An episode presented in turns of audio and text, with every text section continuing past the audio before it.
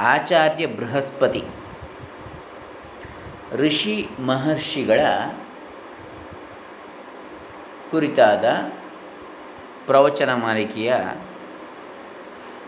ಆರಂಭದ ಪ್ರವಚನ ಆಚಾರ್ಯ ಬೃಹಸ್ಪತಿಗಳ ಬಗ್ಗೆ, ದೇವಗುರುಗಳ ಬಗ್ಗೆ.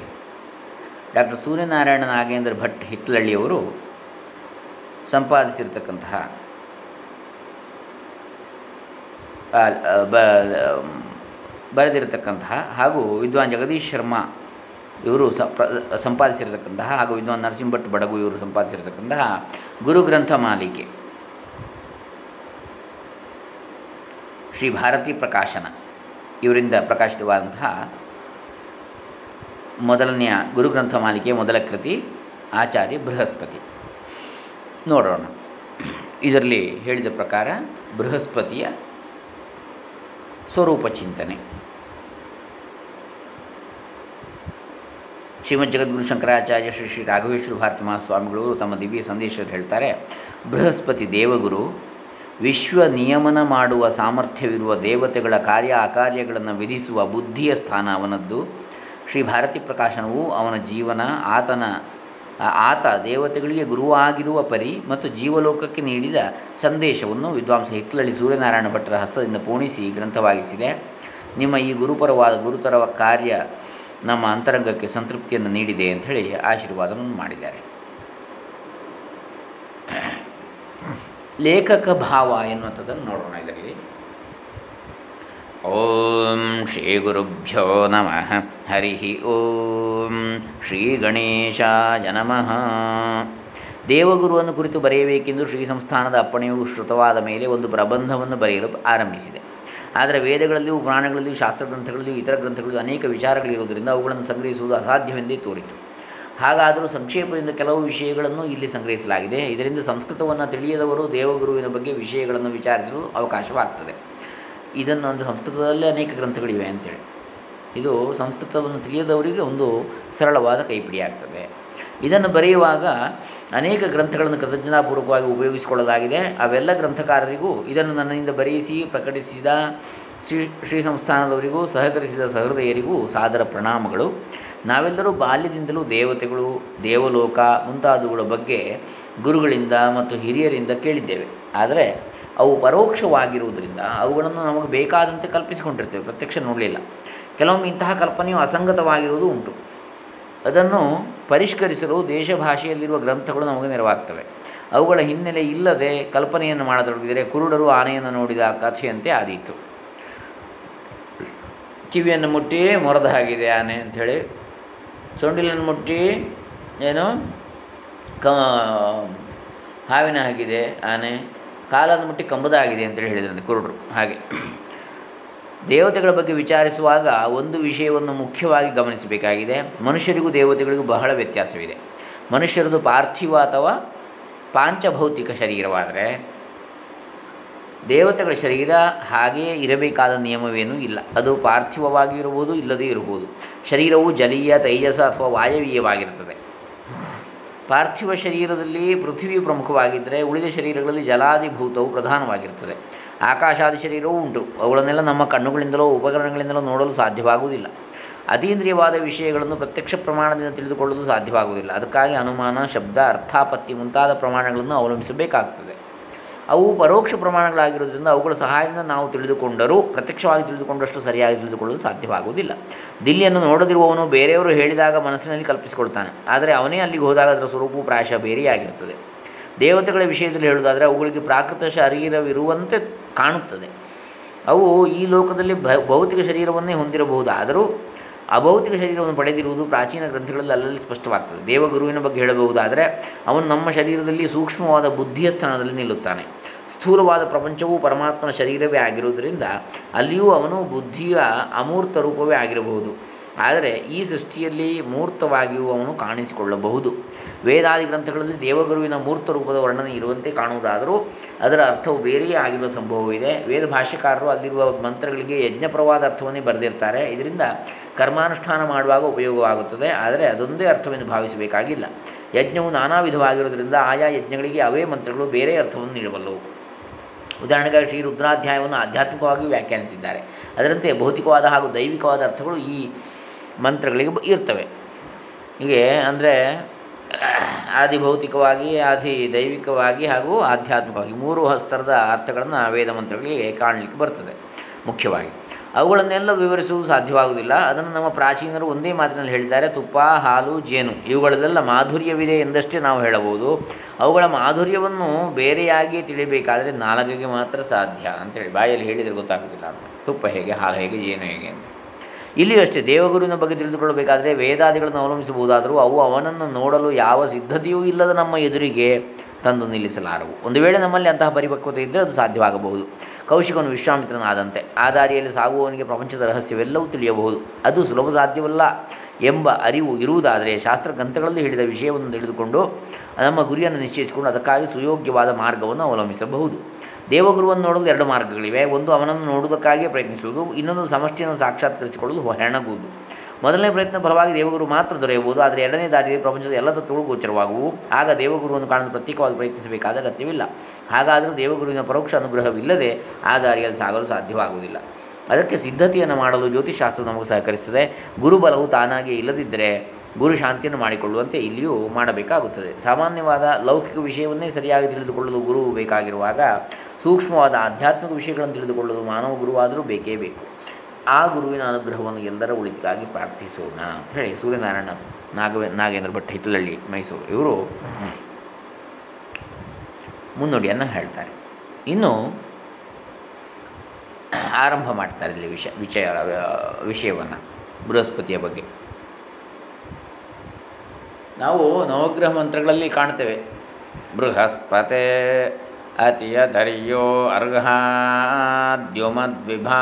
ಕ್ರತುಮಜ್ಜನೇಶು ಯದ್ದೀದ ಯಚ್ಛವಸರ್ತ ಪ್ರಜಾ ತದಸ್ಮಾ ಸುದ್ರವಿಣಂದೇಹಿ ಚಿತ್ರಂ ಅಧಿದೇವತಾ ಪ್ರತ್ಯಧಿದೇವತಾ ಸಹಿತಾಯ ಬೃಹಸ್ಪತಯೇ ನಮಃ ಅಂಥೇಳಿ ಬೃಹಸ್ಪತಿಯ ಮಂತ್ರ ನವಗ್ರಹ ಮಂತ್ರದಲ್ಲಿ ಕಾಣ್ತೇವೆ. ಇರಲಿ. ಶ್ರೀಶಂಕರ ಭಗವತ್ಪಾದರು ಪ್ರಶ್ನೋತ್ತರ ಮಾಲಿಕೆಯಲ್ಲಿ ಗುರು ಯಾರು ಎಂಬ ಪ್ರಶ್ನೆಗೆ ತತ್ವವನ್ನು ತಿಳಿದವನು?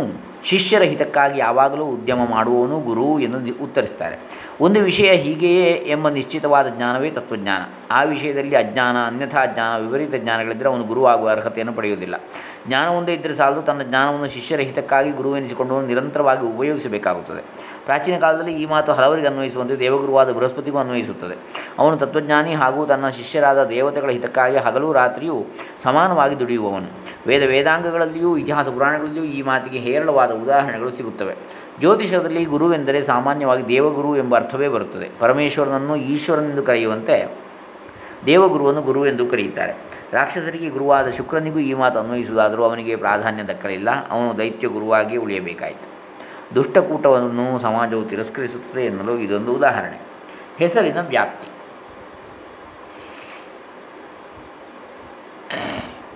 ನಾನಾರ್ಥಕವಾದ ಗುರು ಶಬ್ದವನ್ನು ಅಮರಕೋಶದಲ್ಲಿ ಗೀಷ್ಪತಿ ಪಿತ್ರಾದ್ಯವು ಎಂದು ವಿವರಿಸಲಾಗಿದೆ. ಗುರು ಎಂದರೆ ಗೀಷ್ಪತಿ, ಬೃಹಸ್ಪತಿ, ಪಿತೃ, ತಂದೆಯ ವರ್ಗ, ಹಿರಿಯ ಎಂಬ ಮುಂತಾದ ಅರ್ಥವಿದೆ. ಆದಿ ಶಬ್ದ ಇರುವುದರಿಂದಲೇ ಇಷ್ಟೇ ಅರ್ಥವನ್ನು ನಿಶ್ಚಯಿಸಲಾಗದು ಅಮರಕೋಶದಲ್ಲಿ ನಿಕೇ ನಿಷೇಕಾದಿ ಸಂಸ್ಕಾರ ಕೃತ ಎಂಬ ಅರ್ಥವನ್ನು ಹೇಳಲಾಗಿದೆ. ನಿಷೇಕ, ನಾಮಕರಣ, ಉಪನಯನ ಮುಂತಾದ ಸಂಸ್ಕಾರಗಳನ್ನು ಮಾಡುವವನು ಗುರು. ಹಾಗೆ ಹೇಳಿರುವುದು ಪರಿಪೂರ್ಣವಲ್ಲ. ಗುರು ಶಬ್ದವು ವಿಶೇಷಣವಾಗುವುದೂ ಉಂಟು. ತರ್ಕ ಸಂಗ್ರಹದಲ್ಲಿ ಅದು ಪರಿಮಾಣವಾಚಕವಾಗಿದೆ. ಸಾಮಾನ್ಯವಾಗಿ ಕನ್ನಡದಲ್ಲಿ ಗುರು ಎಂದರೆ ಶಿಕ್ಷಕ ಅಥವಾ ಅಧ್ಯಾಪಕ ಎಂಬ ಅರ್ಥವಿದೆ. ಗುರುಭವನ ಎಂಬಲ್ಲಿ ಅದು ಶಿಕ್ಷಕ ಸೌಧ ಎಂಬ ಅರ್ಥವಾಗುವಂತೆ ಬಹಳ ದೊಡ್ಡ ಕಟ್ಟಡ ಎಂಬ ಅರ್ಥವೂ ಆಗಬಹುದು. ಗುರು ಅಂದರೆ ಗುರುಗ್ರಹ ಎಂಬಲ್ಲಿ ಅದು ದೊಡ್ಡ ಗ್ರಹವಾಗಿರೋದ್ರಿಂದ ಹಾಗೆ ಹೇಳಿರಬಹುದು ಎಂದು ಭಾವಿಸೋ ಭಾಸವಾಗ್ತದೆ. ಆದರೆ ಅದು ದೇವಗುರುವಿನ ವಾಸಸ್ಥಾನವಾಗಿರುವುದರಿಂದಲೂ ಹಾಗೆ ಹೇಳಿರಬಹುದು ಅಮರಕೋಶದಲ್ಲಿ ಅವನಿಗೆ ಅನೇಕ ಪರ್ಯಾಯ ಹೆಸರುಗಳಿವೆ. ಬೃಹಸ್ಪತಿ ಸುರಾಚಾರ್ಯೋ ಗೀಷ್ಪತಿರ್ಧಿಷಣೋ ಗುರು ಜೀವ ಆಂಗಿರಸೋ ವಾಚಸ್ಪತಿಶ್ಚಿತ್ರ ಶಿಖಂಡಿಜ. ಅಲ್ಲಿಯೇ ಮುಂದೆ ಶುಕ್ರ ಎಂಬ ಅರ್ಥದಲ್ಲಿ ನೋಡಿ, ಅಲ್ಲಿಗೆ ಬೃಹಸ್ಪತಿ ಸುರಾಚಾರ್ಯ, ಗೀಷ್ಪತಿ ಧಿಷಣ ದಿಷಣ ಗುರು ಜೀವ, ಆಂಗಿರಸ, ವಾಚಸ್ಪತಿ ಚಿತ್ರಶಿಖಂಡಿಜ ಅಂಥೇಳಿ ಇಷ್ಟ ಅರ್ಥಗಳು ಹೆಸರುಗಳು. ಗುರು ಎಂದರೆ ಗು, ದೇವಗುರುವೇ. ಶುಕ್ರ ಎಂಬ ಅರ್ಥದಲ್ಲಿ ದೈತ್ಯಗುರು ಎಂಬ ಶಬ್ದ ಇದೆ ಮುಂದೆ. ಅಂದರೆ ದೇ, ಗುರು ಅಂದರೆ ದೇವಗುರುವೇ. ದೈತ್ಯ ಗುರುವನ್ನು ಗುರು ಎಂದು ಕರೆಯಲು ಪ್ರಾಚೀನರಿಗೆ ಮನಸ್ಸಾಗಲಿಲ್ಲ. ಏಕೆಂದರೆ ಶುಕ್ರನು ಹಲವು ಸಂದರ್ಭಗಳಲ್ಲಿ ಅಸುರರಹಿತವನ್ನು ಕಾಪಾಡುವಲ್ಲಿ ವಿಫಲನಾಗಿದ್ದಾನೆ. ಅಲ್ಲಿಯೂ ಕೂಡ. ಈಗ ಗುರು ಎಂಬ ದೇವಗುರುವಿನ ಹೆಸರು ಯಾವ ಅರ್ಥದಲ್ಲಿ ಬಂದಿದೆ ಎಂಬುದನ್ನು ಗಮನಿಸೋಣ. ಗು ಎಂದರೆ ಅಂಧಕಾರ ಅಥವಾ ಕತ್ತಲೆ, ರು ಎಂದರೆ ಅದನ್ನು ಕಳೆಯುವವನು. ಹೀಗೆ ಕತ್ತಲೆಯನ್ನು ಕಳೆಯುವವನಿಗೆ ಗುರು ಎಂದು ಹೇಳುತ್ತಾರೆ. ಗುಕಾರಸ್ತಂಧಕ ಗುಕಾರಸ್ತಂಧಕಾರ ಸ್ಯಾತ್ ರುಕಾರಸ್ತನ್ನಿರೋಧಕ ಅಂಧಕಾರ ನಿರೋಧತ್ವಾದ್ ಗುರುರಿತ್ಯಭಿಧೀಯತೆ ಅಂತೇಳಿ ದೇವತೆಗಳಿಗೂ ಕೆಲವೊಮ್ಮೆ ಕತ್ತಲು ಕವಿಯುವುದುಂಟು. ಪ್ರಕಾಶಮಯನಾದ ಸೂರ್ಯನಿಗೆ ಗ್ರಹಣದ ಸಂದರ್ಭದಲ್ಲಿ ತಾತ್ಕಾಲಿಕವಾಗಿ ಕತ್ತಲೆ ಆವರಿಸುವುದಿಲ್ವೇ ಹಾಗೆ ದೇವತೆಗಳಿಗೂ ರಾಕ್ಷಸರಿಂದ ತಾತ್ಕಾಲಿಕವಾಗಿ ಆದರೂ ತೊಂದರೆಯಾಗುವುದುಂಟು. ಅಂತಹ ಸಂದರ್ಭದಲ್ಲಿ ಬೃಹಸ್ಪತಿ ಅವರಿಗೆ ಮಾರ್ಗದರ್ಶನ ಮಾಡ್ತಾನೆ ಈ ಕಾರಣದಿಂದ ಅವನಿಗೆ ದೇವಗುರು ಎನ್ನಬಹುದು. ಅವನಿಗೆ ಬೃಹಸ್ಪತಿ ಎಂಬ ಹೆಸರಿದೆ ಬೃಹತಿ ಅಂದರೆ ಮಾತು. ಬೃಹಸ್ಪತಿ ಅಂದರೆ ಮಾತಿಗೆ ಅಧಿಪತಿ. ಅವನು ಒಳ್ಳೆಯ ಮಾತುಗಾರ ಎಂದು ಪ್ರಸಿದ್ಧನಾಗಿದ್ದಾನೆ. ಹಾಗಾಗಿ ವಾಚಸ್ಪತಿ ಅಂತಲೂ ಹೇಳ್ತಾರೆ ಅವನನ್ನು. ವಾಚ ಅಂದರೆ ಮಾತು. ಮಾತನ್ನು ಮಾತು ಲೀಲಾಜಾಲವಾಗಿ ಬಳಸಬಲ್ಲವನು ಬೃಹಸ್ಪತಿ. ಅಂತಹ ವಾಗ್ಮಿಗಳೇ ಲೋಕದಲ್ಲಿ ಇಲ್ಲ. ಸಾಹಿತ್ಯದಲ್ಲಷ್ಟೇ ಅಲ್ಲ, ಲೋಕದಲ್ಲಿ ವಾಗ್ಮಿಯನ್ನು ಬೃಹಸ್ಪತಿ ಅನ್ನೋದುಂಟು ಅವನು ಬೃಹಸ್ಪತಿ ಮಾರಾಯ ಅಂತ ಹೇಳ್ತಾರೆ. ಇಲ್ಲಿ ಒಂದು ಸಂಶಯಕ್ಕೆ ಅವಕಾಶ ಇದೆ. ಬೃಹಸ್ಪತಿ ಅಂದರೆ ಈಗ ಬೃಹತಿಯ ಪತಿ. ಎಂದು ವಿಗ್ರಹಿಸಿದರೆ ಬೃಹತೀಪತಿ ಎಂದಾಗಬೇಕಲ್ವೇ? ಈ ಪ್ರಶ್ನೆಗೆ ಸಂಸ್ಕೃತ ವ್ಯಾಕರಣದ ಉತ್ತರವಿದೆ. ಪಾಣಿನಿಯ ಪಾಣಿನಿಯು ಪಾರಸ್ಕರ, ಕಿಷ್ಕಿಂಧ ಎಂದೆಲ್ಲ ಹೇಳಿದರೂ ಅದರಂತೆ ಬೃಹಸ್ಪತಿ ಎಂಬುದು ಸಿದ್ಧವಾಗುವುದಿಲ್ಲ. ಅದಕ್ಕಾಗಿ ವಾರ್ತಿಕ ಕಾರಣದ ವರರುಚಿ ಪ್ರತ್ಯೇಕವಾಗಿ ಒಂದು ವಾಕ್ಯವನ್ನು ಹೇಳ್ತಾನೆ. ಅವನ ಮಾತಿನಿಂದ ತಸ್ಕರ, ಬೃಹಸ್ಪತಿ ಎಂಬ ಎರಡು ಶಬ್ದಗಳು ನಿಷ್ಪನ್ನವಾಗ್ತವೆ. ಅದರ ಮೂಲ ಪ್ರಯೋಗವನ್ನು ಋಗ್ವೇದಾದಿಗಳಲ್ಲಿ ಕಾಣಬಹುದು. ಋಗ್ವೇದ, ಯಜುರ್ವೇದ, ಸಾ ಅಥರ್ವವೇದ ಪುರಾಣ ಇತಿಹಾಸಗಳು, ಕಾವ್ಯಗಳು ಮುಂತಾದ ಗ್ರಂಥಗಳಲ್ಲೆಲ್ಲ ಬೃಹಸ್ಪತಿಯ ಉಲ್ಲೇಖಗಳು ದೊರೆಯುತ್ತವೆ. ಇಂದ್ರ ಮುಂತಾದ ಅರ್ಥದಲ್ಲಿಯೂ ಇಂತಹ ಉಲ್ಲೇಖಗಳು ಇರುವುದುಂಟು. ಆದರೆ ದೇವಗುರು ಎಂಬ ಅರ್ಥದಲ್ಲಿ ಬೃಹಸ್ಪತಿ ಎಂಬ ಒಂದು ಶಬ್ದ ಮಾತ್ರವಲ್ಲ, ಆ ಅರ್ಥವನ್ನು ಕೊಡುವ ಅನೇಕ ಶಬ್ದಗಳು ಸಂಸ್ಕೃತ ಹಾಗೂ ಸಂಸ್ಕೃತವನ್ನು ಅನು, ಅನುಸರಿಸುವ ಸಾಹಿತ್ಯಗಳಲ್ಲಿ ಇವೆ. ಆಂಗಿರಸ ಎಂಬ ಶಬ್ದ ಋಗ್ವೇದದಲ್ಲಿ ಇದೆ. ಆಂಗಿರಸ್, ಅಂಗಿರಸ್ ಎಂಬ ಮುನಿಯ ಮಗನು ಆಂಗಿರಸ. ಉತಥ್ಯ ಸಂವರ್ತ ಎಂಬ ಇಬ್ಬರು ಇವನ ಸೋದರರು ಸಂವರ್ತನ ಬದಲಾಗಿ ವಯಸ್ಸ ಎಂಬ ಹೆಸರು ಇದೆ. ಬೃಹಸ್ಪತಿಗೆ ಮೂವರು ಹೆಂಡತಿಯರು, ಶುಭ ಎಂಬವಳು ಮೊದಲನೆಯವಳು, ಇವಳಿಗೆ ಭಾನುಮತಿ, ರಾಕಾ, ಅರ್ಚಿಷ್ಮತಿ, ಮಹಾಮತಿ, ಮಹಿಷ್ಮತಿ, ಸಿನಿವಾಲಿ, ಹವಿಷ್ಮತಿ ಎಂಬ ಏಳು ಹೆಣ್ಣುಮಕ್ಕಳು ಇದ್ದರು ಎನ್ನಲಾಗಿದೆ. ತಾರಾ ಇವನ ಎರಡನೇ ಹೆಂಡತಿ, ಇವಳು ಏಳು ಪುತ್ರರು ಹಾಗೂ ಒಬ್ಬ ಪುತ್ರಿಯ ತಾಯಿ. ಮಮತಾ ಮೂರನೇ ಹೆಂಡತಿ, ಶುಭ, ಆಮೇಲೆ ತಾರಾ ಮತ್ತು ಮಮತಾ. ಅವಳಿಗೆ ಮಮತಾಳಿಗೆ ಕಚ ಭಾರದ್ವಾಜ. ಎಂಬ ಇಬ್ಬರು ಪುತ್ರರು. ಆದರೆ ಕಚನು ಬೃಹಸ್ಪತಿಯ ಸೋದರನೆಂದು ಮಹಾಭಾರತದಲ್ಲಿದೆ. ಬೃಹಸ್ಪತಿಯು ಪ್ರಭಾಸ ತೀರ್ಥದಲ್ಲಿ ತಪಸ್ಸು ಮಾಡಿ ಶಿವನ ದಯೆಯಿಂದ ದೇವಪುರೋಹಿತನಾದ ಪ್ರಭಾಸ ತೀರ್ಥದಲ್ಲಿ ತಪಸ್ಸು ಮಾಡಿ ಶಿವನ ದಯೆಯಿಂದ ದೇವಪುರೋಹಿತನಾದ ಹಾಗೂ ಗ್ರಹವಾದ ನವಗ್ರಹಗಳಲ್ಲಿ ಒಬ್ಬನೆನಿಸಿದ ಬ್ರಹ್ಮಣೋ ಯಸ್ತೃತೀಯಸ್ತು ಪುತ್ರ ಕುರುಕುಲೋದ್ವಹ ತಸ್ಯಾಭವತ್ ಸತೀ ಭಾರ್ಯ ಪ್ರಜಾಸ್ತಸ್ಯಾಂಚ ಬೃಹತ್ಕೀರ್ತಿ ಬೃಹಜ್ಯೋತಿ ಬೃಹದ್ಬ್ರಹ್ಮ ಬೃಹನ್ಮನಃ ಬೃಹನ್ಮಂತ್ರೋ ಬೃಹದ್ಭಾಸಸ್ತಥಾ ರಾಜನ್ ಬೃಹಸ್ಪತಿ ಮಹಾಭಾರತ. ಬ್ರಹ್ಮದೇವನ ಮೂರನೆಯ ಮಗನಾದ ಅಂಗಿರೋ ಮುನಿಗೆ ತನ್ನ ಪತ್ನಿಯಲ್ಲಿ ಏಳು ಮಕ್ಕಳು ಜನಿಸಿದರು. ಅವರಲ್ಲಿ ಬೃಹಸ್ಪತಿ ಬಹುಶಃ ಕೊನೆಯವನು. ಸುರಾಚಾರ್ಯ ಎಂಬುದು ಗುರುವಿನ ಇನ್ನೊಂದು ಹೆಸರು.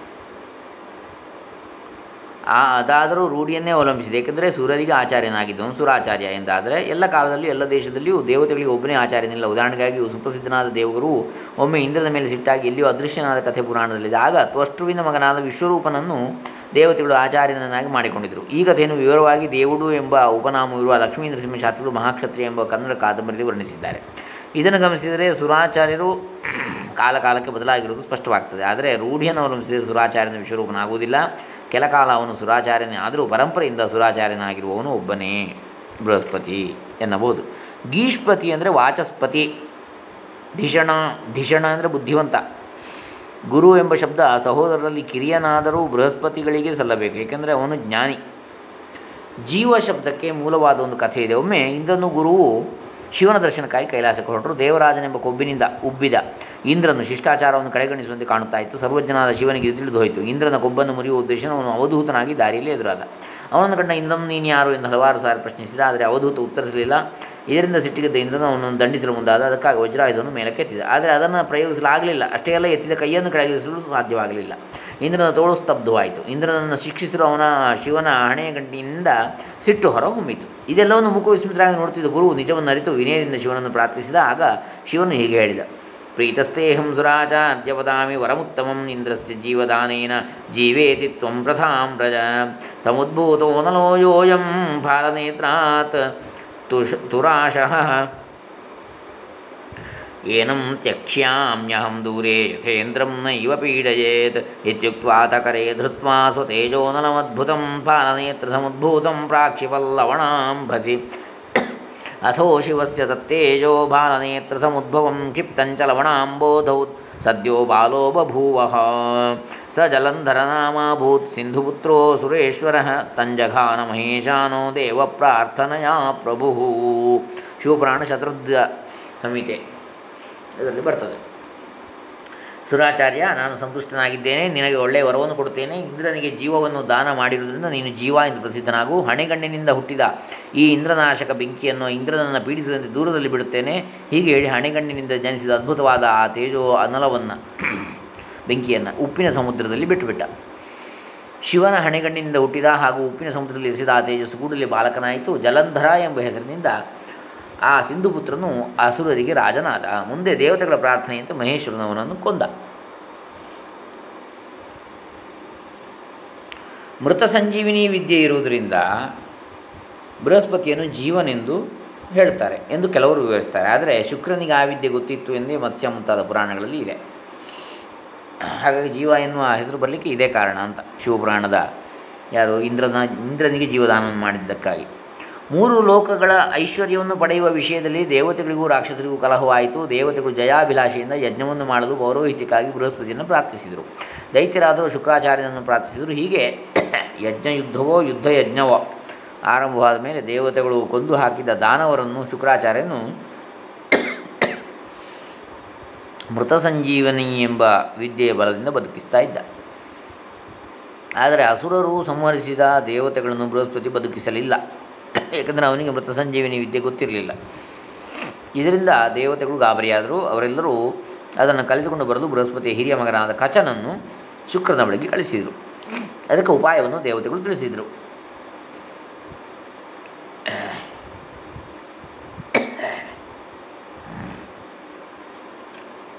ದೇವಯಾನಿಯು ಆ ಮಹಾತ್ಮನ ಪ್ರೀತಿಯ ಮಗಳು ಶುಕ್ರನ.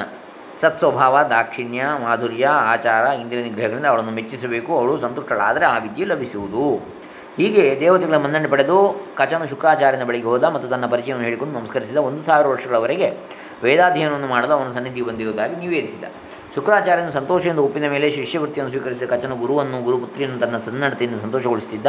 ಅವನು ಗಾಯನ ನರ್ತನ ವಾದನಗಳಿಂದ ಫಲಪುಷ್ಪ, ದಾನಾದಿಗಳಿಂದ ದೇವಯಾನಿಯನ್ನು ಉಪಚರಿಸ್ತಾ ಉಪಚರಿಸ್ತಾ ಇದ್ದ. ಅದಕ್ಕೆ ಪ್ರತಿಯಾಗಿ ದೇವಯಾನಿಯು ಗಾಯನಾದಿಗಳಿಂದ ರಹಸ್ಯವಾಗಿ ಕಚನನ್ನು ಉಪಚರಿಸುತ್ತಿದ್ದಳು. ಹೀಗೆ ಕಚನು ಐದುನೂರು ವರ್ಷಗಳ ಕಾಲ ವ್ರತವನ್ನು ಆಚರಿಸಿದ ದಾನವರಿಗೆ ಇದು ಸ್ವಾಭಾವಿಕವಾಗಿ ಗೊತ್ತಾಯಿತು ಅವರು ಕಚನನ್ನು ದೇವತೆಗಳ ಗೂಢಚಾರನೆಂದು ತಿಳಿದರು ಒಂದು ದಿನ ಕಚನು ಕಾಡಿನಲ್ಲಿ ಹಸುಗಳನ್ನು ಮೇಯಿಸುತ್ತಿರುವಾಗ ಅಲ್ಲಿ ರಾಕ್ಷಸರು ಕಚನನ್ನು ಕೊಂದು ಹಾಕಿದರು ಅವನ ದೇಹವನ್ನು ಕತ್ತರಿಸಿ ತೋಳಗಳಿಗೆ ಹಾಕಿದರು ಸಂಜೆ ಆದ ಕೂಡಲೇ ಹಸುಗಳು ಎಂದಿನಂತೆ ಮರಳಿ ಬಂದರೂ ಕಚನ ಬರಲಿಲ್ಲ ಬರುವಂತೆಯೂ ಇರಲಿಲ್ಲ ಇದರಿಂದ ದೇವಯಾನಿಗೆ ಕಸ್- ಕಸಿವಿಸಿಯಾಯಿತು ಕಚನ ಬಗ್ಗೆ ತಿಳಿಯದೆ ಅವಳು ಗೋಳಾಡಿದ್ಲು. ಅವನಿಲ್ಲದೆ ಬದುಕಲಾರದೆಂದು ತಂದೆಗೂ ತಿಳಿಸಿದಳು ಆಗ ಶುಕ್ರನು ಅವನನ್ನು ವಿದ್ಯೆಯ ಬಲದಿಂದ ಬದುಕಿಸಿದ.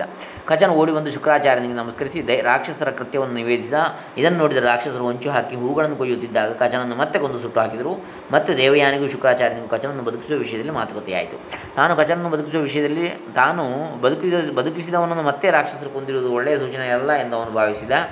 ಭಯಂಕರರಾದ ಈ ಅಸುರರು ಲೋಕದಲ್ಲಿ ಬ್ರಾಹ್ಮಣರೇ ಇಲ್ಲದಂತೆ ಮಾಡಬೇಕೆಂದಿದ್ದಾರೆ ಎಂಬುದನ್ನು ಅವನು ಮನಗಂಡ. ಆ ದುಷ್ಕೃತ್ಯದಿಂದಲೇ ಅವರು ನಾಶಕವಾಗುವರೆಂದು ಅವನು ಊಹಿಸಿದ. ಶುಕ್ರಾಚಾರ್ಯನು ದೇವಯಾನಿ ಅಪೇಕ್ಷೆಯಂತೆ ಕಚನನ್ನು ವಿದ್ಯೆಯ ಬಲದಿಂದ ಕರೆದ ಆಗ ಕಚನು ಶುಕ್ರಾಚಾರ್ಯನ ಹೊಟ್ಟೆಯಲ್ಲಿಯೇ ಮೆಲ್ಲಗೆ ಮಾತನಾಡಿದ. ರಾಕ್ಷಸರು ಕಚನನ್ನು ಕೊಂದು ಸುಟ್ಟು ಬೂದಿ ಮಾಡಿ ಪಾನೀಯದಲ್ಲಿ ಸೇರಿಸಿ ಉಪಾಯವಾಗಿ ಶುಕ್ರನಿಗೆ ಕುಡಿಸಿರುವ ಸಂಗತಿ ಕಚನಿಂದಲೇ ತಿಳಿದು ಬಂತು. ತನ್ನ ಹೊಟ್ಟೆಯಲ್ಲಿದ್ದ ಕಚನನ್ನು ಬದುಕಿಸಿದರೆ ಶುಕ್ರನ ಮರಣವನ್ನು ಒಪ್ಪಬೇಕಾಗುತ್ತಿತ್ತು. ಆಗ ಶುಕ್ರನು ಒಂದು ಉಪಾಯ ಮಾಡಿದ. ತನಗೆ ಗೊತ್ತಿರುವ ಸಂಜೀವನಿ ವಿದ್ಯೆಯನ್ನು ಕಚನಿಗೆ ಉಪದೇಶಿಸಿದ. ಈಗ ಕಚನು ಶುಕ್ರ ಶಿಷ್ಯನಷ್ಟೇ ಅಲ್ಲ, ಶುಕ್ರನ ಉದರದಲ್ಲಿದ್ದ ಕಾರಣ ಅವನ ಮಗನೇ ಆಗಿದ್ದ. ಶುಕ್ರನು ಕಚನನ್ನು ಬದುಕಿಸಿದ ಕೂಡಲೇ ಶುಕ್ರನ ಉದರವನ್ನು ಭೇದಿಸಿಕೊಂಡು ಹೊರಗೆ ಬಂದ, ಆದರೆ ಶುಕ್ರನು ಸತ್ತು ಬಿದ್ದ ಅವನನ್ನು ಕಚನು ಬದುಕಿಸಿದ. ಇದರಿಂದ ಕಚನೂ ಬದುಕಿದ. ಶುಕ್ರನೂ ಬದುಕಿದ. ದೇವಗುರುವಿನ ನಿವಾಸಕ್ಕೆ ಮರಳಲು ಮಂತ್ರೋಪದೇಶ ಪಡೆದ ಕಚನು ಹೊರಟು ನಿಂತ ಮೇಲೆ ದೇವಯಾನಿಯು ತನ್ನನ್ನು ಮದುವೆಯಾಗಬೇಕೆಂದು ಒತ್ತಾಯಿಸಿದಳು. ಆದರೆ ಕಚ್ಚನು ಅವಳನ್ನು ಮದುವೆಯಾಗುತ್ತಿರಲಿಲ್ಲ ದೇವಯಾನಿಯು ಯಾವನ ಶರೀರದಿಂದ, ಶರೀರದಲ್ಲಿ ಅವ್ಯಕ್ತನಾಗಿದ್ದಳು, ಅದೇ ಶರೀರದಲ್ಲಿ ಕಚ್ಚನು ಕೆಲಕಾಲ ಇದ್ದ ಕಾರಣ ಅವನು ದೇವಯಾನಿಗೆ ಸಹೋದರನಾಗಿದ್ದ. ಈ ಧರ್ಮ ಸೂಕ್ಷ್ಮವನ್ನು ಅವನು ತಿಳಿಸಿದರೂ ದೇವಯಾನಿ ಒಪ್ಪಲಿಲ್ಲ. ಕಚನು ತನ್ನ ಕೈ ನಿಶ್ಚಯ ನಿಶ್ಚಯ ಆದಮೇಲೆ ಅದರಿಂದ ಸೃಷ್ಟಿಗೆದ್ದು ಶುಕ್ರನು ಉಪದೇಶಿಸಿದ ಆ ಮಂತ್ರವು ಫಲಿಸದಿರಲಿ ಎಂದು ಶಾಪ ಕೊಟ್ಟಳು. ಶಾಪದ ಪರವಾಗಿ ಮಂತ್ರೋಪದೇಶ ವ್ಯರ್ಥವಾಯಿತಾದರೂ ಅವನು ಬೇರೆಯವರಿಗೆ ಅದನ್ನು ಉಪದೇಶಿಸಬಹುದಾಗಿತ್ತು. ಇನ್ನು ಇಲ್ಲಿ ಇರುವುದರಲ್ಲಿ ಯಾವ ಪ್ರಯೋಜನವೂ ಇಲ್ಲವೆಂದು ಕಚನು ದೇವಯಾನಿಯ ಪ್ರೇಮವನ್ನು ಕಡೆಗಣಿಸಿ ಬೃಹಸ್ಪತಿಯ ನಿವಾಸಕ್ಕೆ ಹೊರಟು ಹೋದ. ಕಚನ ಮೂಲಕ ದೇವತೆಗಳು ಸಂಜೀವನಿ ವಿದ್ಯೆಯನ್ನು ಕಲಿತು ಕೃತಾರ್ಥರಾದರು. ಆಂಗಿರಸ ಎಂಬ ಶಬ್ದಕ್ಕೆ ಉಪನಿಷತ್ತಿನಲ್ಲಿ ವಿವರಣೆ ಇದೆ. ಅಂಗೀರಸ ಆಂಗಿರಸ ಎಂದರೆ ಆತ್ಮನೇ. ಆತ್ಮನನ್ನು ಏಕೆ ಆಂಗಿರಸನ ಎನ್ನುತ್ತಾರೆ ಎಂಬ ಪ್ರಶ್ನೆಗೆ ಅಲ್ಲಿ ಹೀಗೆ ಹೇಳ್ತಾರೆ. ಅವನು ಅಂಗಗಳಿಗೆ ರಸವಾಗಿದ್ದಾನೆ. ಏಕೆಂದರೆ ಅವನು ಇಲ್ಲವಾದರೆ ಅವು ಒಣಗಿ ಹೋಗುತ್ತವೆ ಅಂಥೇಳಿ